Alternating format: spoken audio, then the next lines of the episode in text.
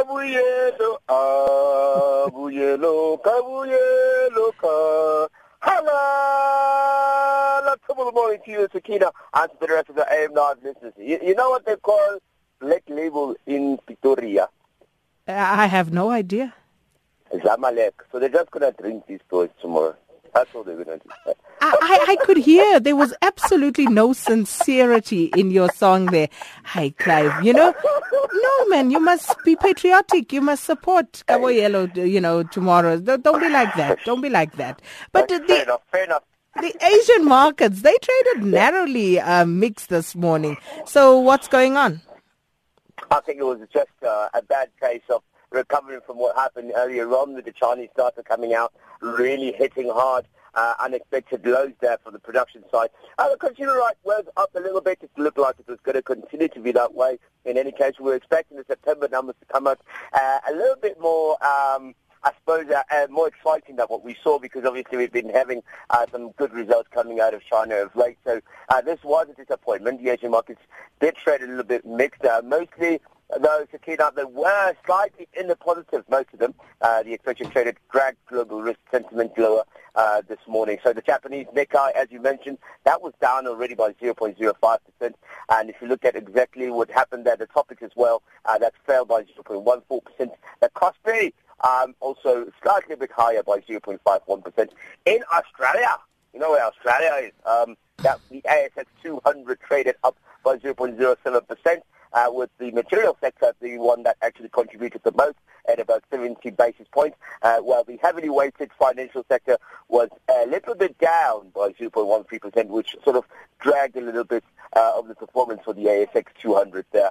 Major miners in Australia traded down. Uh, we had the Rio Tinto uh, dropping there by 1.6%. Sakina uh, Fortescue uh, was also down by 1.3%. We had the BHP Billiton also down by 1.38%. So we're looking at the Thailand uh, stock exchange as well, which was expected to trade um, a little bit under uh, today. It says the news passing of the country's 88-year-old king, uh, Bhumibol. I don't know if you know him. Did you know this guy? No. The first time I, was, the first time I was hearing about him, and you should have seen those two Thai Thai people, they were so emotional and crying and leaving roses. I, I felt sorry for them. Um, obviously, we have our own king here. Oh, King Will King. Yeah, yeah, we've got our own king as well, king. You know, mm. so, our own monarch.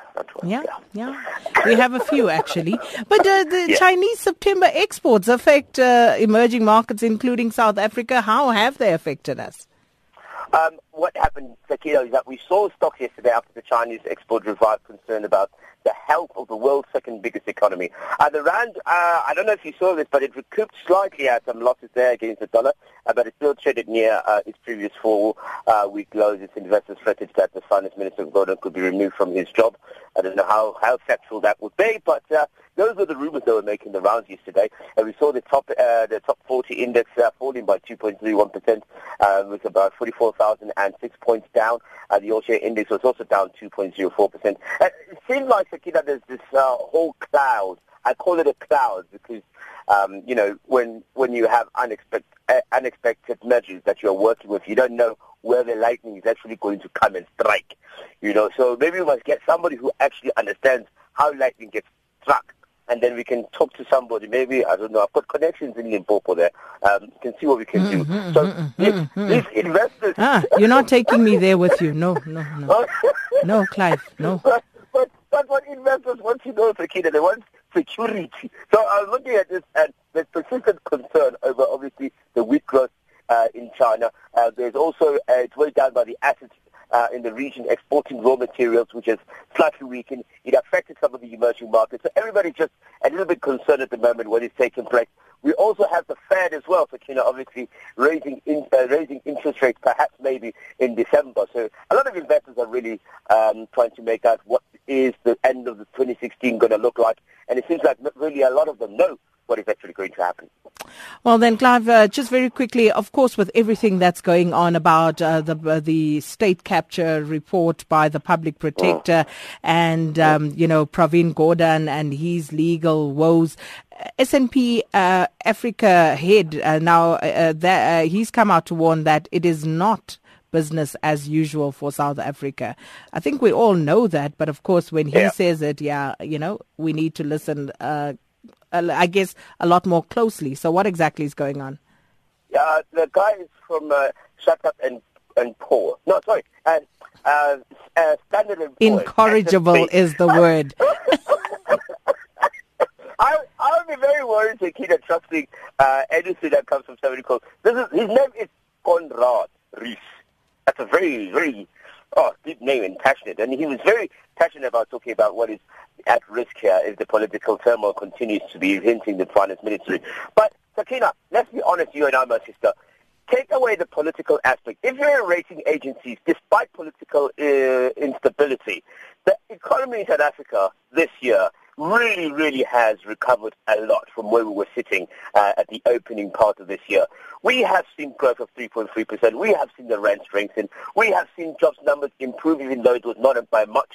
We have seen our um, our companies, our manufacturing companies, uh, uh, do some good output. We saw our deficit come down. We imp- we, we we exported more than we import we, we imported. I think that is some good news. And so if I were to strip out the political tension and just focus on just the economics, which I would do because I would have a 90-10 sort of uh, gauge because I would concentrate more on the economy and its performance as opposed to the 10% which is the political turmoil that is taking place. So if I look at the 90%, it, we're doing relatively well on that. And if this is the truth, then I don't see why we should be getting a downgrade, to be honest with you, uh, in December because I think uh, fundamentally, we look at our economy. We've recovered well. We've spoken to the right people. We've convinced them. Uh, Minister Gordhan has done it. President Zuma has been traveling. Remember, even from the beginning of the year, he's been doing that. There's a CEO's uh, initiative that's taking place that is convincing business to build confidence within business in the global sector. So I think, in, in a nutshell, if I was looking at 2016, I would really hate to see how we, uh, where the downgrade will be coming from. I'd hate to see it happen uh, with the South African economy. With that in mind, I just want to say good luck to the uh, Sandawana, the Amba Yellow for tomorrow, and I just want to wish them a wonderful weekend. So good job.